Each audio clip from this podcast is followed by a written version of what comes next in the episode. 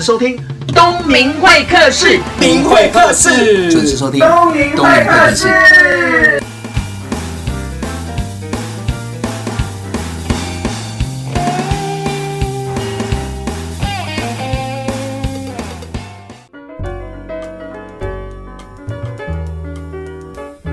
各位现场的听众朋友，大家好，我是王东明，大家是准备好了吗？很高兴又来到了今天的东明会客室，邀请到是一个我认识了八年之久的好朋友。这八年来，我看到他的成长。他第一本书叫做《为什么找不到好男人》，然后呢，四个啊，四隔六年之后呢，他又出了一本，就是。是那些事与愿违的爱情。那他说他不是两性作家，可是他在网络上写了很多的两性文章，让很多感情受挫的或者是期待爱情的人很多的心灵慰藉。但是呢，我最喜欢的是他去年出了一本书《只要好好过日子》。当我在看的时候，我自己都觉得说哇，好像是对我说话。而且这本书非常的畅销，我买的时候已经是二十八刷，而且在去年已经是蝉联三十周的。成品排行榜的第二名，哇，不简单！那我想今年应该也有很好的成绩。我们欢迎只要好好过日子的畅销作家阿飞。大家好，我是阿飞。先跟大家讲一下，那个阿飞他真的是不太多话。那为什么呢？是在八年前我认识他的时候，因为我有一个读书会邀请书的作者到现场跟所有在现场互动演讲。那那时候告诉我说，如果要找他的话，可以。但是要找一个主持人来搭，我说什么意思？因为我不知道该怎么说话，我很能写，就没想到他那一写就写了三本。那到现在八年之后，他还是不多话。那我们上个月有约见面，因为我们真的很久没有见面，也透过脸书的关系，我们有彼此的连接，那有看到我们彼此的成长。他都没有什么变了，头发白了一点呢，也其他都没有。嗯，谢谢谢谢。对啊，那个有 M 型秃了一点。呃，没有啊，一样帅。呃，这应该不是你不上电视、不上广播的目的吧？应该不是。对啊。阿飞哦，他真的不太上广播，但比较好奇是不太上广播，不太上宣传，竟然书可以卖到二十八刷，真的是不容易。那我们谈谈这一本书好了，因为原本是写两性嘛，是。那慢慢慢慢在只要好好过日子这一本当中，他写的五个章节，有关于成长，有关于梦想。那灵感来源跟听众朋友分享一下。OK。应该这么说，就是我第一本书其实已经到二零零八年的时候出的，那时候是良性的书，然后后来又隔了七年之久，我才出了第二本书。嗯，呃，中间的转折，可能你也很清楚，我中间的一些笔锋，嗯，完全不一样，完全不一样。因为你以前好犀利哦，对。就是以前年轻的时候会觉得啊，爱情就是这样嘛，有 SOP，嗯，就是这样就解决了。后来慢慢自己也成长了一阵子之后，就会发现说，其实爱情没有说哦，绝对是应该怎么做的。嗯，其实我后来的想法是说，其实更多人需要不是你教他怎么做，嗯，而是说你只要让他知道很多人懂你，嗯，你现在的心情，还有很多人在陪伴你，这样就足够了。所以我后来写的方法或者写的题材，嗯，慢慢的就比较偏向有点能说比较温暖啊，比较疗愈这样的方向去做。我觉得我们都长大了，应该是这么说 吧？对，因为你第一本书的时候是三十岁嘛，而且在出那本书之前就在网络上部落格就有自己的族群，所以那个时候很多男生女生都很喜欢看你文章的原因，是因为你真的是很犀利，嗯，夸胡，嘴好贱，嗯，对，对，那时候确实是这样子，对对对，可是现在。又隔了八年，差不多也四十了嘛。你在脸书上都自称大叔嘛？嗯，对，四十一了，四十啊，四十一啊，看不出来，各位听众看不出来，反正你们也看不到。那我比较好奇的是，我们现在隔了这么一段时间了，那我们看待同样这件事情，也因为我们的见识或者是遇到的经历也不一样，我们看事情应该会不一样，对吧？嗯，没有错，因为。每个人都因为你的成长过程或者你的一些经历，一定会有一些转折，心情的转折，还有你的想法的转折。然后对我来讲的话，我会觉得我这些年来成长到，就是说很多事情我们没有办法自己去掌握到所有的通盘，所有的事情，所以我们就只能看淡一点，把一些事情看淡，你不要把所有事情都看得太重。好，我们就用三十跟四十来讲好了。嗯，我们看一个爱情，因为你也写爱情的文章。嗯，当你在三十岁看爱情的时候，跟你现在在看爱情的时候，你现在还没结婚嘛？嗯哼，虽然有伴，但是还没有结婚。你觉得有什么差异？嗯，三十岁需要的爱情跟四十岁需要的爱情，三十岁的爱情对我来讲是白开水。嗯，看起来淡而无味啊？不是，虽然看起来没什么，可是你就是需要它。我会觉得那时候很多人会渴望爱情，就觉得爱情是很重要。嗯，现在的我就像啤酒一样。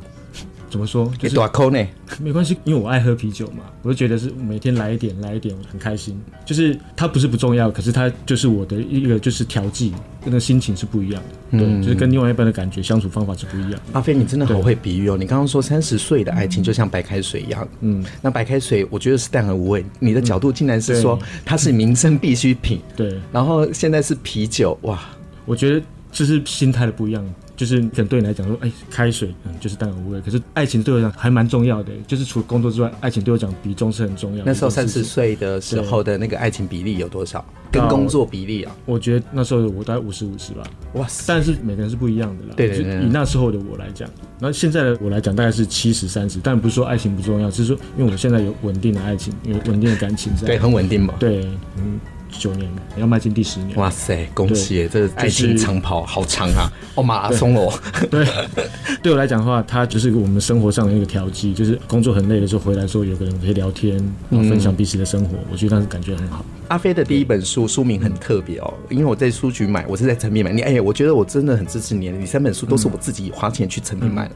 第一本书的书名叫做《为什么找不到好男人》。那你知道吗？我要访问他的时候，我去书局买这本书的时候，我好尴尬，因为我是男生。然后去柜台结账的时候，拿着一本《为什么找不到好男人》，而且我在想说，如果任何的书迷要去买这本书，也很尴尬。女生拿着这本书，就好像证明说我，我没有好男人，怎么能找到？你怎么会取这样的书名？我懂，因为我后来发现，我很多的读者都是这样，就说，哎，我到去买的时候都要另外再加买另外一本书，我才敢买。为什么？我要遮住它。那个所有书。商要谢谢你了，因为要买你的书，还要用别的书来改啊。好啦，我们第一段节目都到这边，那我们休息一下，再回回来现场，待会见。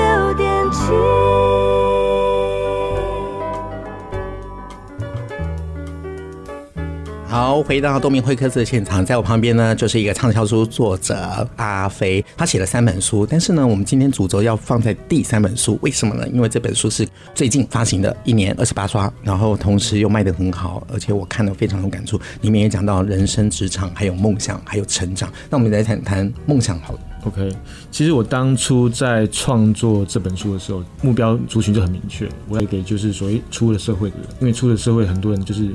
慢慢的忙碌啊，嗯，生活啊，打拼啊，就把原本在学生时期、年少时期他的梦想，就慢慢的就就被磨磨灭掉了。然后我希望是说，借由这本书，当然每个人梦想有大有小，嗯，我觉得不要说，就像我刚刚跟你聊天聊到的，就是最近听的那个五月天的《顽固》很有感触，嗯、就是说很多人到中年之后，当你有时间的时候，你其实还是有余力可以去做一些梦想只想做的事情，没去做而已。对，我觉得每个人都需要一点动力的。有一点力量去 push 他，然后身边人要去支持他，但或多或少每个人都有生活的压力，嗯，可是我相信有心的话，抽一点点时间，慢慢去累积自己，也许有机会去完成它。嗯，其实我认识很多人哦，就像你说的，就是因为工作跟生活，嗯、或者是有家庭之后，嗯、他的时间就不够了。嗯、那他们念书或小时候的梦想一直在，但是梦想你也很清楚知道，就是没有去做的话，就永远是梦想。那我现在反问你，阿飞，你年轻时候的梦想是？我年轻时候的不可能是作家吧？绝对不是。你我记得你是写作家，也是误打误撞进来的。对，我年轻时的梦想，我好像非常就是小朋友会有的梦想。什么？总统？不是总统，就是消防员。看不出来啊，小时候是消防员，因为觉得消防员以前那个形象很帅嘛。嗯，对对对的，吓到跟我带刺的，对，跟你嘴巴尖的形象，怎么会这样子？对，小时候一定是会梦想这些。你是看了《浴火赤子心》吗？电影不是，单纯就是看到那种消防员的在电视上还有那个新闻上面的形象很帅，我就很帅，从火坑里面走出来，然后扛着一个人这样子，对，救人，然后脸黑黑的，对，那种感觉。可是长大后就知道自己不是那个料啊！为什么？你有去试过吗？就是要有那个体格啊，那个就是要。谁跟你这样子说？其实你去做，其实台湾也很需要义消的。嗯哼，如果有机会，你有时间的话，你也参加义消。去考个执照。哎、欸，真的、啊、有机会吗？呃，有有有有有有有，那四十他们还可以抽啊。对，我都看到五六十岁啊，像我们这种跑不动也可以，对不对？呃，可能在那边可以帮忙忙什么交通指挥也是啊。OK OK，因，因为每个人他的专长是不一样，不一定每个人都要扛那个输水管。对对对，既然你有了梦想，我也提醒你嘛，书也有了，我也希望说我们也要以身作则，然后完成自己内心当中那个小小的梦想。嗯，让你做出来的时候，或许旁边会觉得说哈，这有什么？可是我觉得，当你出了社会之后，你就知道说有很多的梦想，你没有去行动的话，永远就是梦想，这样就会变成遗憾。嗯，真的真的，对吧？没错，嗯，就是这样。安记得哈，一销。然后，然后我们再讲讲成长好了。那从梦想到成长，因为里面有一篇有一个系列是讲成长。那每个人的成长的方式也不一样，有些人在家庭教育的时候是开放式的，那有些是爸爸妈妈喜欢条列式的。那阿飞你怎么看成长？我觉得成长方式，就像你说的，每个人都是不一样的啦。像我自己来讲的话，其实我应该算是怎么讲，运气好嘛，就是家里的人对我是放任式的教育，嗯、就是一来就是他们也没没空管我。嗯，爸爸妈妈努力赚钱养活你。赚钱，我想很多家庭都是这样子啊。可是对我来讲，另外一个好处是，他们对我的功课不会太要求。就是他们只要觉得你们不要，所以你成绩好不好？这句话的意思是成绩好不好？呃，中上，中上还可以，对，还可以，对，不会被挡过了就好。对，然后也不会太过说啊，你一定要有什么好的学历，你要考得多好。就是在这样的情形下，反而对我的成长教育是好的。嗯，就是至少我不会给自己太多压力，然后别人也不会给我太多压力。那相对的是这样的方法，就是我自己也不会想说把自己搞得太差，因为爸妈都信任我了。然后周遭的人都信任我，然后我自己如果不好好去看待这份信任的话，我觉得这也是对不起人家，所以反而不会把自己搞得太糟糕。然后就是会你的糟不糟糕怎么定义啊？应该是说我可能没有到跟人家去什么，你有学坏过吗？翘家还是有过啊？翘家对啊，还是会翘课有啦。我想一下，我有没有翘家？我应该没有翘家。翘家跟翘课我也有过啊。对啊，这样算坏吗？呃我也打架过啊，跟人家打群架过。哦，对啊，有打老师吗？老师到要要打爸妈吗？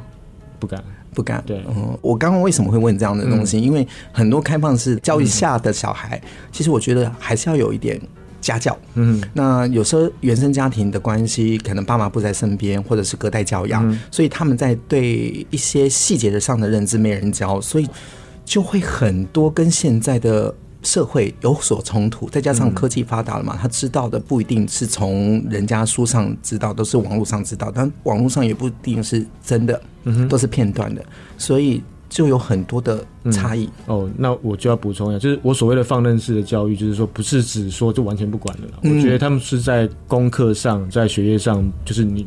可以过就好，嗯，他没有邀请你多好，这可是在你做人处事上，他就有基本的要求，嗯，要尊重人家啦，要礼貌啦，嗯，对啊，但处事要注意啊，这些东西我觉得基本上他们还是会要求的，所以不会说啊，这真的完全都不管我这样子，嗯，对，很好。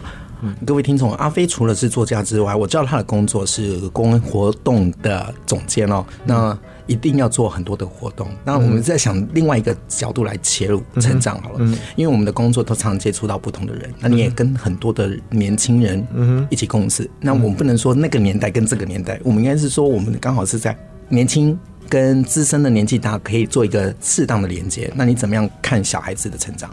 现在年轻一代出社会的这些人，嗯，其实真的确实我们在职场上看过很多现在刚出社会不久的年轻人。我觉得老实说，他们的不管是能力也好，不管是创意也好，都比我们好很多。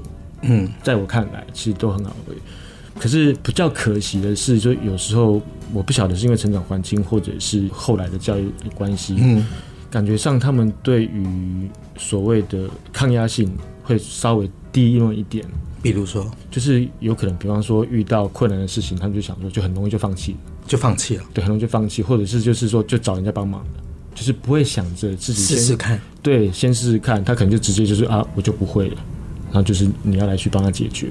有些会有这样的情形发生，然后会比较嗯，主动性没有那么好。那这样你在旁边工作的你，你怎么样去鼓励他？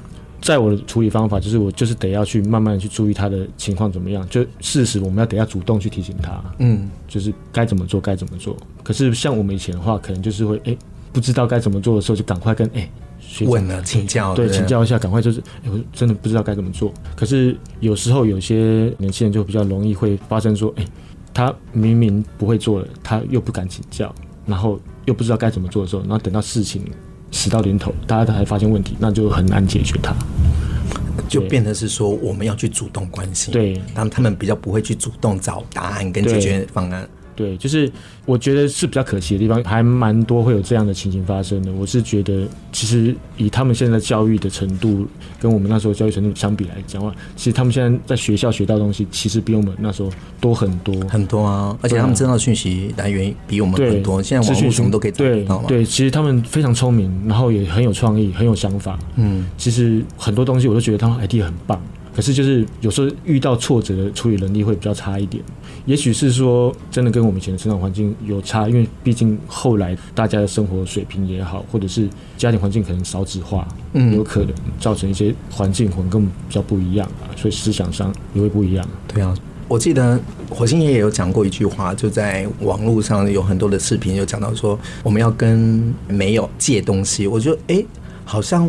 我也是被训练到说，你没有了，你可以去创造，你要想办法去连接。可是现在的年轻人好多都是可能很会念书，因为爸妈都希望你念书嘛，爸妈很会赚钱嘛，就希望说你有金融塔车，你有金融塔，大学毕业再念个博士，梦一直念上去。那可能念完之后当完兵，可能二七二八岁，可是工作经验完全是没有。那在职场上就会遇到很多的瓶颈跟挑战。那如果适应的话，那我觉得就很好。嗯。可是有多少人是不适应？很多。对我来说，成长这件事情，就是有一些你不常做的事，或者你觉得困难的事，你觉得麻烦的事，其实我们都遇过。我以前也会曾经排斥过，可是后来就会发现，说你去做了之后，其实没有你想象这么多麻烦，这么多困难，反而你会从中学到你一些你觉得容易的事情，学到更多。因为你在困难之中，你会成长到很多，你会学到更多，因为你会觉得啊。原来做这件事情其实很简单，没有那么容易。我真的蛮鼓励大家，就是说不要画地自限。阿飞，你讲这段话我很有感触。我想你的人生成长过程当中，应该也有很多的历练，你才能讲出一些比较打动人心的话。我不敢说比较历练，我只是说历练过一些事情啊。对啊，就是可能是在生活上或者在工作上有遭遇到什么事情，然后我这个人又喜欢去想。嗯，然后就是可能在休息的时候会去想想，啊，经过睡觉之前就会想一下啊，今天过了什么事情，做了什么事情，回忆一下。对，然后就会去想到一些事情，自己该检讨的事情。嗯，我觉得我也建议大家，其实适时的放空自己，沉淀一下自己，去回顾一下自己做过什么事情，犯过什么错。我觉得人生难免会有你会后悔的事、遗憾的事情。可是对我来讲，我以前也会觉得说啊，好多后悔的事，很多遗憾的事情。后来我发现，其实过就算了。就是这样，嗯，我们只要之后不要再犯同样的错就好了。嗯，很棒哦，就是我们可以犯错，对，但是合情合理、合法之下去犯错，但是不要犯同样的错。你的说法是这样子吧？对，没有错。对，所以年轻人，不管你现在在哪里，那你有想法，一定要做法，可是这做法一定要合情合理、合法。那你做错了没有关系，不要犯同样的错误，因为你犯同样错误，你自己应该就不能原谅你自己了，因为你这个浪费时间。那我们先休息一下，再回到东明会客室的现场。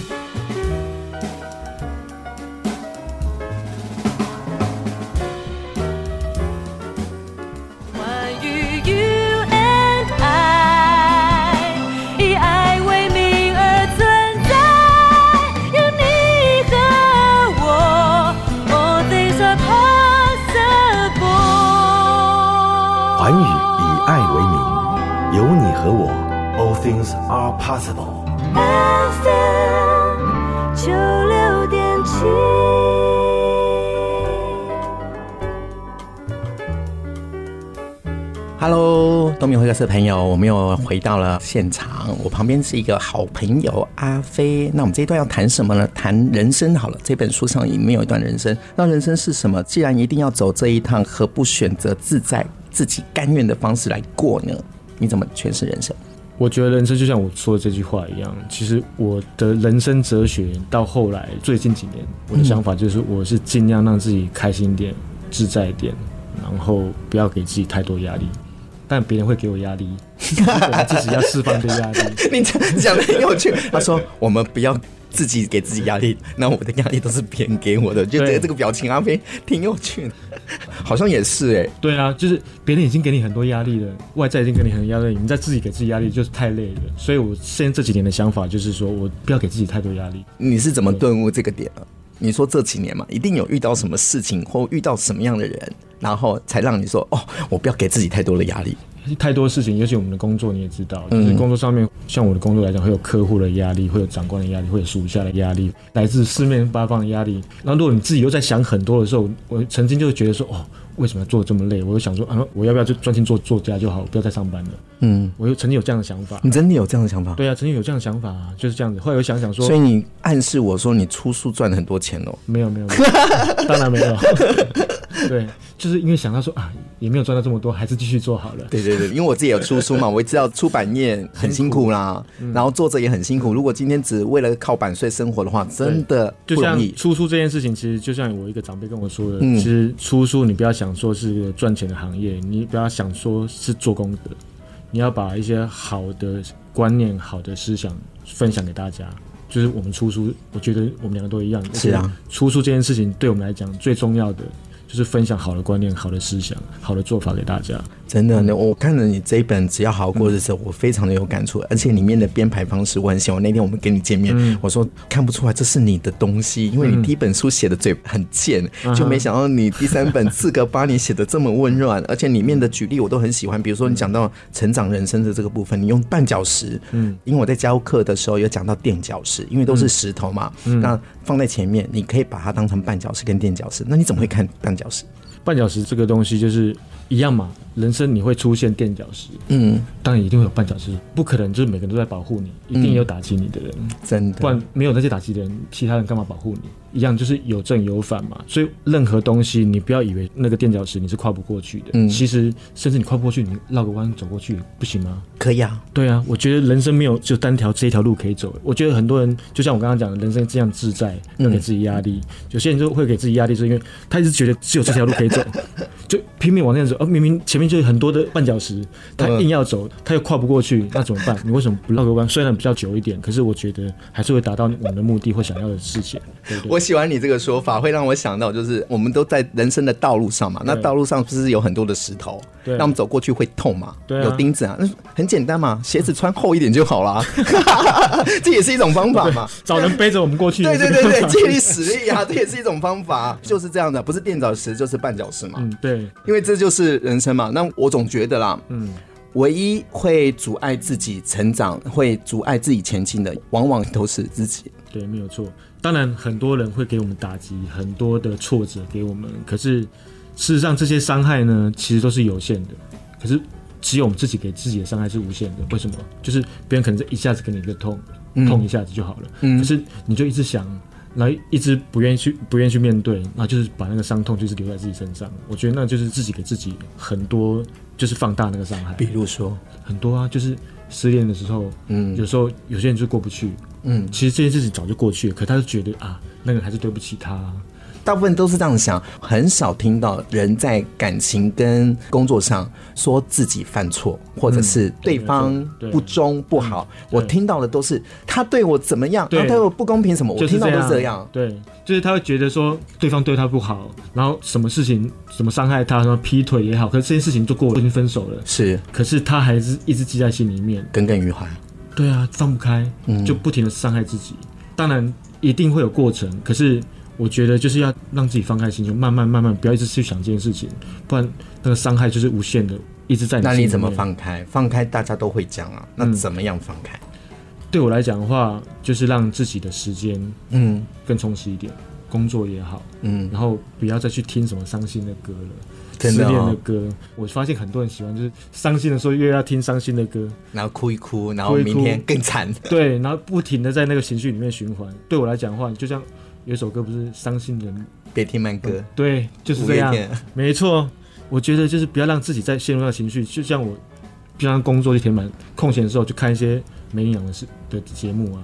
笑一笑啊，哦，没营养的节目，对啊，那种无厘头的电影啊，嗯哼对啊，就让自己的心情不要再沉溺在那个情境里面。OK，好，这是一个很好方法。也就是说，当你心情低落的时候，不管是工作或者感情，或者是家庭的给你的压力，让你有点一蹶不起，那这时候怎么办呢？很简单，就是做一些让自己开心的事情。对，那也有可能这些开心的事情是你未知的事情，比如说。呃，像我都会去做蛋蛋糕，然后或者炒炒菜，嗯、或者是去喝杯咖啡。那那些可能都是我平常不会去做的事情。那我去做了，哎、欸，反正我有所获得。跟你分享一下，嗯，我这个月做了最特别的一个选择，就是我去参加郭富城生日的歌迷会。然后，然后我根本就不知道这些人，我也很喜欢郭富城，但是我不会迷到像他们那个样的。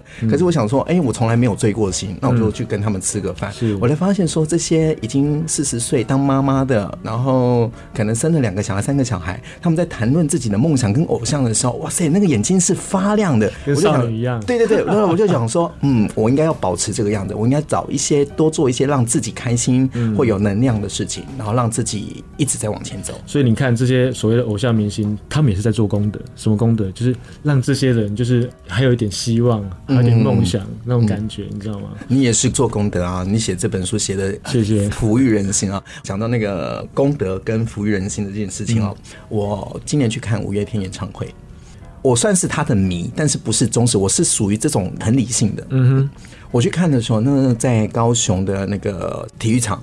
嗯，那我在看的时候，现场有很多人，当然我也是买票进场的。那我就看到五月天已经在业界已经很久了，应该几年了，十几年了吧？哦，十几年，一绝对有。对啊，嗯，那我就觉得说，我就想说，他们唱这些歌会不会腻？就是什么还在恋爱 ing 啊，嗯、什么什么 DNA 啊、嗯、这些歌。那我会发现说，哎、欸，他们每到一个国家，每个礼拜都几乎在各个国家巡回演唱。嗯、那我就觉得他们会腻，我想他们一定会腻，会累。嗯、我我自己也讲，可能也会腻嘛，讲同样的东西。后来我发现。当他唱了一些歌之后，我旁边的听众粉丝，不管是不是他的迷，或者是他的粉丝，会因为他的唱的歌，整个就嗨起来了。就是四十岁的，已经该结婚了，该生孩子，在那边唱恋爱 I N G，然后这边唱的过程，对，很投入的过程，我看到那个眼神是光芒的，甚至于我有看到很多人的眼眶是湿的。我在想说，哦，原来五月天唱这些歌唱了那么多次，会不会腻？或许会腻。可是因为他唱的这些歌，让台下所有的粉丝回到当初的感动跟初衷，嗯、我觉得这就是一个责任跟使命。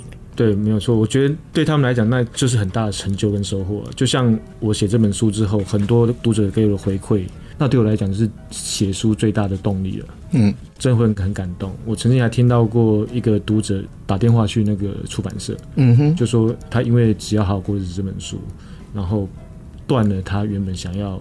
哦，自我了断的念头。嗯，那我听到就觉得很感动。原来我这本书无形之中可能解救了某个人的生命，这对我来讲就是很大的一个感动。真的啊，我觉得，嗯，善的力量吧。嗯，你你看，如果说你没有写这些东西，我也不会跟你见到面。嗯，啊，那我可能也没有机会再去看你的书，才发现说你现在写的书跟你刚开始出道写的书完全是不一样。那、嗯、我觉得这本书它举了很多的例子，也很多温暖的小故事，还有方法。嗯我真的很推荐大家看《只要好好过日子》这本书，是值得让你在晚上，或者是心情不好的时候，或者是你现在无聊的时候，你可以拿来看一个类似心灵鸡汤，然后让自己有能量的一本好书。嗯，谢谢。呃，我们先再休息一下。那我们先要送大家一首歌，这首歌就是五月天的《倔强》。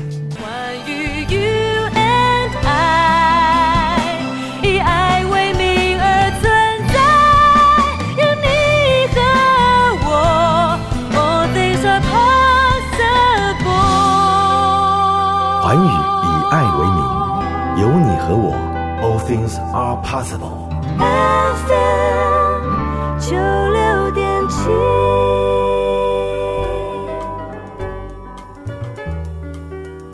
嗨，我们又回到东明会客室的现场，我旁边是阿飞。阿飞这一本书只要好好过日子哦，里面有五个章节可以帮助大家在看这本书的时候做好一个心灵的沉淀，但是有勇气的往前走。讲到说自我肯定这个部分，那我想要请教一下阿飞哦。其实我们人都需要自我肯定，可是很怪哦，我们大部分的正常人都会自我否定。比如说一件事情，这句话可能没有那个意思，可是听的人就觉得说他是针对我来的。所以你觉得我们应该要怎么样自我成长？呃，我觉得自我否定其实换个方式来看，它也许也是一个动力。嗯，就是嗯，觉得自己不好，或者觉得嗯自己不足。嗯，所以我们会因为这样成长。可是我觉得大家不要过度的自我否定。怎么说呢？因为以我自己来讲好了，我曾经其实很多人觉得说啊，我做一些工作都是杂事，或者都是小事，或者大家不愿意做的事情，然后我不得不去做，我就觉得我做这些事没有意义。可是我觉得没有任何事情跟工作是没有意义的，很多的大事都是很多小事来组合而成的。嗯，如果没有这些小事的话，这些大事根本没有完成。所以你做这件小事，其实就是帮人家在累积大事。就像一台脚踏车，你一个螺丝钉不见了，它就没办法跑。一样的意思，就像很多人觉得，哦，我做的工作好像人家不能接受，其实这只是暂时性的。你这个工作做好了，相对人家才会愿意跟你做更大的工作。嗯，就像我以前刚出社会的时候，其实我也做过很多，人家觉得，哎，不可思议，你怎么去做这？哎，对，我还不知道你以前呢。因为我刚出社会的时候，其实刚进入职场的时候，其实没有那么顺利。因为我一直想做行销的工作，行销企划的工作，可是行销企划工作很多都需要相关经验。嗯、我那时候我虽然是气管的，可是人家会觉得你又不是行销相关的、传播相关的，嗯，其实是有门槛的。然后一开始找的非常不顺利。我那时候为了找工作的期期间，我还做过快递，因为快递的时间。在你几岁的时候？刚出社会的时候啊，所以就做过半年的快递。嗯、为什么？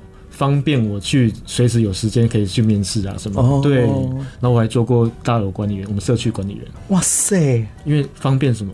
方便我可以看书，然后找工作，哇 坐在那边，你看收收信就好啦，对不对？这些工作对很多人来讲，哎，这好像不是一般人会做的工作。哎，你书上都没有提这些，我已经帮你找到第四本书的那个元素 对。对，其实有，你可能没有直接，就是我有提到几句啊，可是我淡淡的提过去。呃、对，其实每个人都有成长的经验，可是对我来讲，我不会觉得那是不好的事情。嗯。反正我在做快递的时候，我才知道，哎、欸，快递工作该怎么做啊？我就可以体恤一下快递的工作，真的同理心。对，然后我做过大楼管理员，就知道，哎、欸，大楼管理员的辛苦在哪里、啊？对，我就我就体恤大楼管理员的辛苦的，不会觉得，哎、欸，你看板上脸坐在那边脸这么臭干嘛？嗯，其实人家有人家的辛苦在那边。其实我觉得各行各业都有各自的辛苦，还有各自工作的意义在。所以没有必要去否定自己。所以过去的经验经历哦，不管你现在是做什么，对未来的自己其实是很有帮助的，对？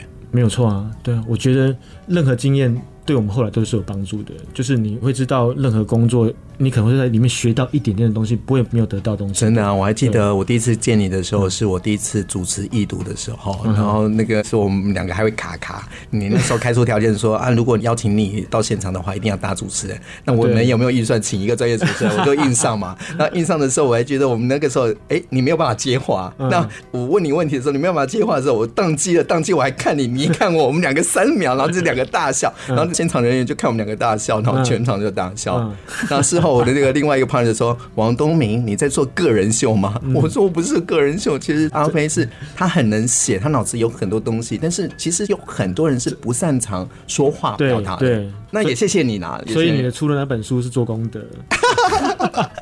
对了，也因为这样，这几年来我们透过 FB 这样连结哦，我们都有在关心教大家怎么说话。对对对，怎么会变成打我的书啊？你看做行销人就是不容易哦，这很厉害，就是还帮他，然后帮他行销书，还要转过来。对对对，我知道你有我第一本书嘛，说重点讲重点嘛，是，啊记得去买第二本哈。呃。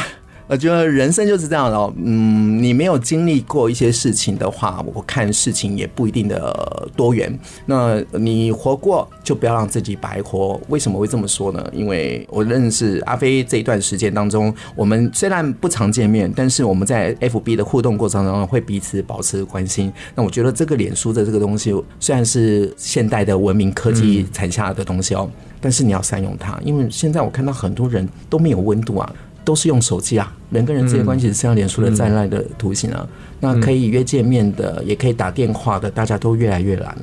对，嗯，所以这本书，如果听众你现在需要一点感性的东西，需要一点温度，需要一点勇气，需要被支持的话，我觉得这本书是一个很棒的书，非常厚的一本。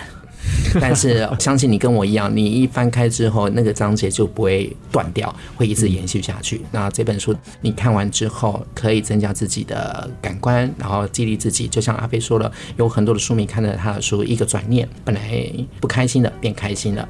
本来想要了解自己的，也因为看这本书之后更有勇气了。那曾经对待事情都会觉得说人生都是绊脚石，也因为这本书一个转念，然后把所有的绊脚石就转换成垫脚石。所以这本书卖得好的原因是在哪里？不是阿飞长得帅哦，是里面的文字跟举例可以动人的。那推荐大家这本好书，只要好好过日子。作者阿飞。谢谢大家，谢谢东明哦，你好会说话，好会介绍。那以后我们可以，你负责写，我就是负责说好了，好不好？那有机会再邀请阿飞到现场来跟大家交流分享。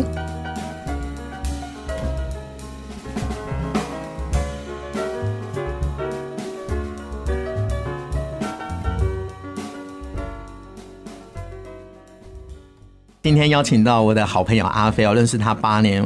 我觉得阿飞这个朋友很特别，因为我们真的不常见面，我们见面差不多总共前前后后五次吧。可是我们在脸书上的互动是很频繁的。这八年，我想他一定有经历过很多的事情，那他都不会去讲不开心的事情。人生就是不断的经历。那在工作方面，他除了写书之外，他不上广播电视有他的原因哦。